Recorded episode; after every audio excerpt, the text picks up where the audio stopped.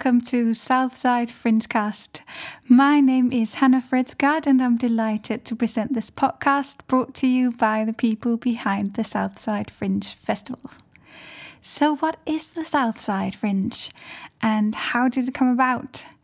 And uh, most importantly, what is it that's so great about the Southside? In this episode, I had the pleasure of interviewing Corinna Carey, one of the founding directors of the Southside Fringe. Corinna is a busy lady with a fabulous laughter and a real passion for bringing communities together and supporting the art scene in the Southside. I hope you'll enjoy this episode my name's Corinna. Everyone knows me as Corinna Curry, and um, I'm one of the founders of Southside Fringe.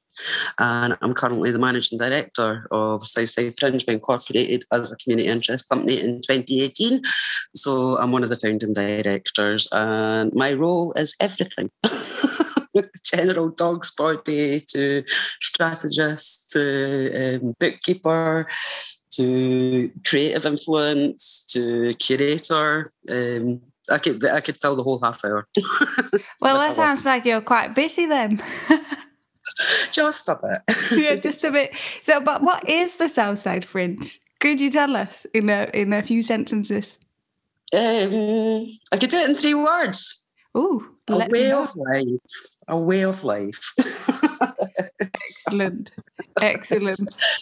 Uh, no, the Southside Fringe, really quickly, it's um, we fulfilled a need. There was a, a, real need for a platform to promote Southside talent and performers.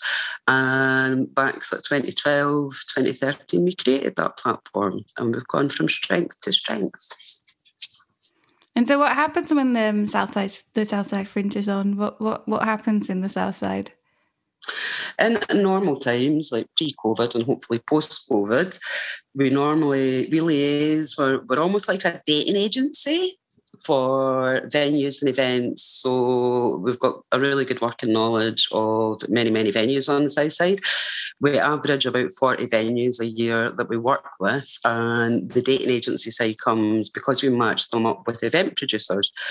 Event producers get in touch with us, they'll kind of describe, you know, how many people are expecting along at their event, what kind of event, and we matched them up to a venue. We made a lot of mistakes in the early years. We were putting punk bands in old men's pubs. but we've learned as we go along. And I think in one year, the most events we've had over 16 days in May was 200 events in about 50 venues. Um, and it just it gives a lot of vibrancy at the south side. We always have a big outdoor community launch, always free to attend. And I think only one year it rained. We've been really blessed with the sunshine. And it is, it's just, it's, it's a melting pot for the community to come together through culture and through performance. It's wonderful. Amazing. And so so you said that you back when it started that you saw that there was there was like a need for it. Um but how do you actually go from like seeing a need for something like that, for something like the Southside Fringe, and then to actually you know starting it like how what was the first step do you remember what what, what were the first steps on that journey well, I've got a secret weapon. oh, that's nice. um, in a previous life, I was an arts and heritage community development consultant, so I had all the tools. Um, my background, my personal background, kind of the fringe evolved. I'm trying to think how far back you can actually take the, the genealogy of the fringe. Um, back kind of around about 2006, 2007, friends of mine started up a nightclub in Glasgow called La Roche And quite um, it's quite pertinent at the moment because it was in the ex servicemen's club down at Pollok. It's down at the bottom in Minard Road, um, Titwood Road, Minard Road. The social club, it's actually gone, uh, well, it's been sold this week. So it's quite, anyway, digressing. La Roche Rumba attracted, my friends were actors and it attracted a lot of actors, performers, musicians, a lot of creatives on the south side. And believe it or not, at that point, there was nothing really happening.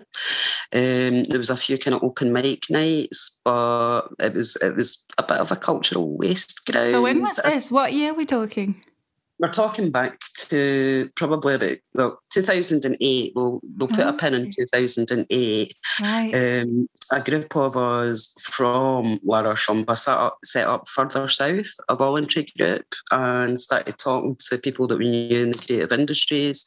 And it was myself Vince Docherty Karen Fraser and Bruce Morton um, comedian who's still with us. I always call him one of the, the forefathers of the fringe. um, so we set up further south, but we went about it all the wrong way. We actually had a festival down in Dumfries full of Southside talent called Drum Band the Roundhouse. And our idea was giving Southside creatives a platform, taking it out in more rural areas, maybe doing workshops, things like that. Um, we had a great time, but it wasn't the right direction to head. And then in about 2010, I got involved with the Southside Festival. That was the existing festival, but it was more of a fete, kind of a family day, and businesses were complaining because it took all the business out of Shawlands and all went into Queen's Park and the rec grounds. People were spending on concession vans that were coming from out of town. Hmm. So I spent a year and a half on the committee there and started developing, they called it satellite events um, to build around their festival to try and bring business back into the businesses in Shawlands and surrounding areas. And um, I think 2013, our first festival was the Southside Fringe, and it was built around the existing Southside Festival. That was the middle weekend. And um, then 2014, the Southside Festival stopped, and we became the Fringe of nothing. and we realised we are kind of on the fringe anyway, being Southside, and it's been beautiful projects have grown over that time. For example, around about the same time we were having all these thoughts, Karen O'Hare started up the, the Southside Film Festival. Rachel was fundraising for the Glad Cafe. We helped raise funds. We had various events for the Glad Cafe, and we all the bungalow was starting the next year. Um, we had the Rum Shack, and just it, it, was like an explosion of colour on the south side around about 2011, 2012, and into 2013, and it attracted all these other creatives and all this other activity. Govanhill Baths, they were getting off the ground at that point. There are art, art projects, um, street lands, various things that they had. And it, it was, it was just like a cultural explosion. It was an amazing time to be on the south side. It really was exciting vanguards. wow, it sounds yeah, it sounds like a real journey. It's really interesting because like you mentioned a lot of these venues and um and places that you know that if you just arrived in the south side of Glasgow today, like you wouldn't you wouldn't know that they hadn't always been there necessarily. You just think that yeah, yeah, there's always been a great music scene. There's always been a great art scene. There's always been great um, restaurants. There's always been but um, yeah, that's really that's really really cool to hear. But so, yeah. Corinna, what what is it that's so great about the South Side? Um, the people, really. It's, it's all the people. It wouldn't be the South Side if it wasn't for all the, the wonderful activities the people on the South Side do. I think because potentially on the back of that period, to be fair, I'll backtrack a wee bit, there was quite a thriving move, um, music scene. Crawford Smith, he was a local promoter that ran Southside Sessions, and he came on board for the first couple of years and really, really helped us promote it and get it off the ground. He then moved out the area. But um, I do, I think there's a real feeling of positive community activism here. And I think a lot of that is potentially on the back of that early embryonic period that I'm talking about, where lots of people came together and were like, let's do something. And obviously it's worked. You see what what's happened, and that gives people strength, it empowers them, um, gives people confidence. There's a real attitude in the UK of, oh, the government will do it the local authority will do it, the council will do it. And I think on the south side, we are like, this is our community, we'll do it don't wait, you know, don't sit and moan about the bins overflowing at the park. Take a black bag, empty them, you know, and I think there is a real that kind of attitude on the south side. That's one of the things that I love. There's I, again, I could fill an hour telling you what I love about south side. so have, have you always lived in the south side then? No, I've been here. I've, I've had connections to the south side since I was about 18. Um, one of my best friends, she's actually in Pollokshields now, but she came through to study at the Glasgow School of Art and lived in Calder Street. And then I had another friend that lived in Bowman Street and used to come through as a teenager. My social life was here, my social circuit was here. I lived very rurally, rurally at the time. I lived on a croft up in the Isle of Mull. And once a month, I would come down to Glasgow Glasgow, and it was it kept me sane. If you know what I mean, just coming down, mm. having a bit of culture away from the countryside, and growing my tatties. and it, was nice to scrub your nails and wear nice clothes and come down. So, and then I actually physically moved here in 2008. So I have physically lived on the south side, but I think mentally it's back to that way of life. I think mentally I've been a south sider since I was about 18. oh, that sounds great. That sounds great. And okay, so if you are to big up uh, the fringe a little bit, the Southside fringe a bit, do what what kind of impact would you say that um, the Southside fringe has had on the community and just yeah, just just the general area? What would you say? Um, I'm trying to think of the sort of top. There's so many impacts. I'm trying to think of the top three. Um, it's probably a good launch pad. There's a lot of acts that we had in the first couple of years that have gone on to become quite big. It's a very, very safe way for creatives to express themselves and experiment with the work. So I think that's quite a big impact because of the time of year that we're in. It's it's almost like a preview to various other festivals, and we do get folk testing out shows for the, the Fringe, the Edinburgh Fringe. Um, but social, I think social is definitely the biggest impact.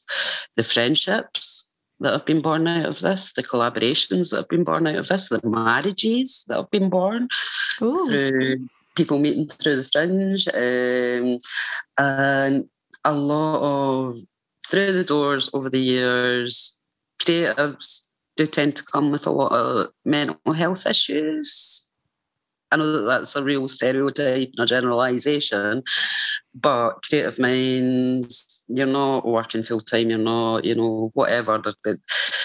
It can be quite isolating and it can have an impact on your mental health. And the amount of people that have come through the doors and have maybe been a bit guarded or not really joining in. And then after spending a whole festival with us, they're a different person and they've, they've made friends, they've got a social group, you know, so we do try to combat things like that, isolation, somewhere really welcoming. So I think, yeah, social is probably the biggest impact that the fringe makes. Oh, that's great to hear. Yeah, also so, economy, yeah. sorry, also economy as well. I mean, obviously yeah. we're bringing footfall to the south side, so yeah. So social, creativity, and economy, I would say was the top three. Excellent.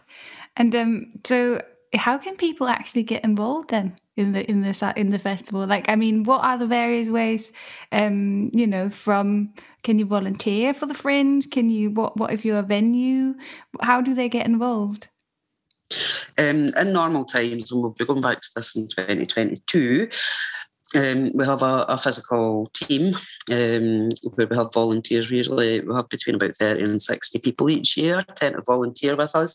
A lot of that's at outdoor events. We love having event stewards. The, the, the volunteers don't actually want to leave the site at the end of their shift, usually. They have a great time. Again, it's back to that friendship. If you're a venue, um, this year, we're looking at a few new projects on how we can help venues post COVID. And we're looking at affordable advertising marketing products through our blog, advertorials, um, our website. Um, year round, we're always looking for collaborations. For example, I'm working with a couple of girls just now that it was just a random email. Do you know anywhere we could? Um, Grace and Georgia, the um, Glasgow School of Art graduates, and we're working on a window trail around Shawlands for May. So that's another way you can participate just by being an audience, take part. We're going to have a venue trail where um, we're using six venues as galleries, the windows of the venues, so it's totally COVID safe. Um, other ways you can get involved, but there's always volunteering roles. Yourself, you're on the advisory group, Hannah, mm-hmm. which is a fantastic. We have a community advisory group that we recruit each year, and that really helps us take on board what the community want to do. It gives us diversity. It gives us a real range of of ideas, and hopefully it gives the volunteers really good experience. And for a lot of students, we've been a launch pad as well. It's a nice, gentle way to get into the industry. So lots and lots of ways you can get involved. That's like, really exciting. Yeah. Yeah, even just like in our socials, reading our our, um, our, our blog, listening to the podcast. You know, it's it's a fantastic way of finding out more about the South Side. Hmm. Excellent. I particularly love that you mentioned the podcast. but um, now you mentioned you mentioned May and you mentioned a venue trail. Tell us more about that. So so what when is that happening and and what else is happening? What's next for the Southside Fringe? Oh, it never stops, Hannah. It never stops. um, oh, this is really kindly got um, funding from the local area partnerships, Glasgow City Council. So that was Pollokshields, Southside Central, and Langside. Traditionally, they give us money towards our launch. Obviously, we can't have a big gathering. Well, we maybe could because things are changing again. we didn't want to encourage large gathering of numbers given the climate.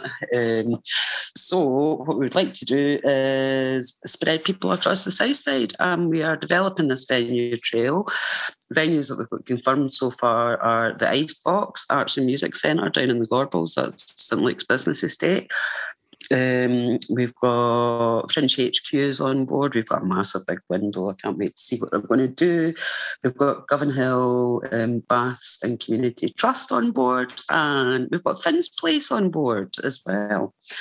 So that's four. We're waiting on two venues confirming, and the plan is the windows will be used as gallery space. We're going to produce a little map, a kind of A3 fold out that you can pick up in the venues and people can go out and walk the trail. Stuart, who's also on an advisory group, um, is working in tandem with me on this. And he is developing a kind of places of interest trail, treasure hunt, to keep people kind of amused between, you know, whatever's between the venues. It might be historical questions, it might be cultural questions, it might be a bit of the social history. Um, so they again that will all be available online our questions and the venues will have clues to the treasure hunt so there'll be something for all the family keep the kids amused and down at the ice box i'm actually going to see jamie this week and we're hatching plans because we've not really been able to confirm anything as such yet because covid rules we're waiting to see what's happening but we do hope that some of the plugged in and wired, we can at least like air some of the, the footage that we've got down at the Icebox. Some of the acts have offered to come and play live. Um, whether we can do that or not, inside the venue, it's the 14th, 15th, 16th of May. We're still not very sure. But we'll also have almost like busking slots around Southside outside these venues. And we'll have buskers playing on the Saturday and Sunday. So it gives vibrancy to the street it reminds people we've gone through this really tough period of COVID, the venues especially, you know, they've not been able to operate at all. So it reminds people what's on the south side and gets people walking and hopefully it'll encourage a bit of footfall to the venues that are open. So that's our May plans. Quite exciting. That sounds very exciting. So what's the best way for people to um, just, you know, keep on updated on what's going on with that? Um, again, our socials, um, we're on Facebook, we're on Twitter, hashtag Keep It South, we're on Instagram, and also our blog. Um, we are kind of updating that about once a fortnight, probably at the moment, and the podcast as well. I imagine you've got some wonderful plugged in and wired acts, I believe. Do indeed, yes. Uh, so tune in to the podcast and keep on top of yeah. exactly. yes. Oh, that's great. Thanks so much, Corinna. That, that that's really exciting. I'm looking forward to seeing what's coming in May. Just as a final question, this is kind of a big question maybe, but like if anybody out there is uh, feeling really inspired about this whole journey of like setting up something for the community and like a festival, something like that, like in their own city, in their own community, what what would your advice to them be? Like if they, if they've not even taken the first baby step, um, run. so when they've come back from the run, then what? no, what would um, I think uh, oh god, going back to those early days, I think it would be don't be disheartened, grow a thick skin. You're never going to get everybody to agree. Um, learn how to compromise, but never lose that energy. I think would be my advice. Let that be the last word of this interview. Thank you, Corinna, and um, we're looking forward to seeing uh, and taking part in the stuff that's going to happen in May. Thank you very much for having me, Hannah. That was Corinna Carey, one of the founding directors of the Southside Fringe. We are now going to close the episode with the song Home by Glassworks. Glassworks is a piano and vocal duo from Glasgow, made up of vocalist Emily Lasses Boyd and pianist Dan Brown. I highly recommend that you check out their performance on Southside Fringe Plugged In and Wired Festival. It's online, so simply head to southsidefringe.org.uk where you will find all the links. Thank you for tuning in to Southside Fringecast. If you liked what you heard, give us a quick review, hit subscribe, and join the conversation.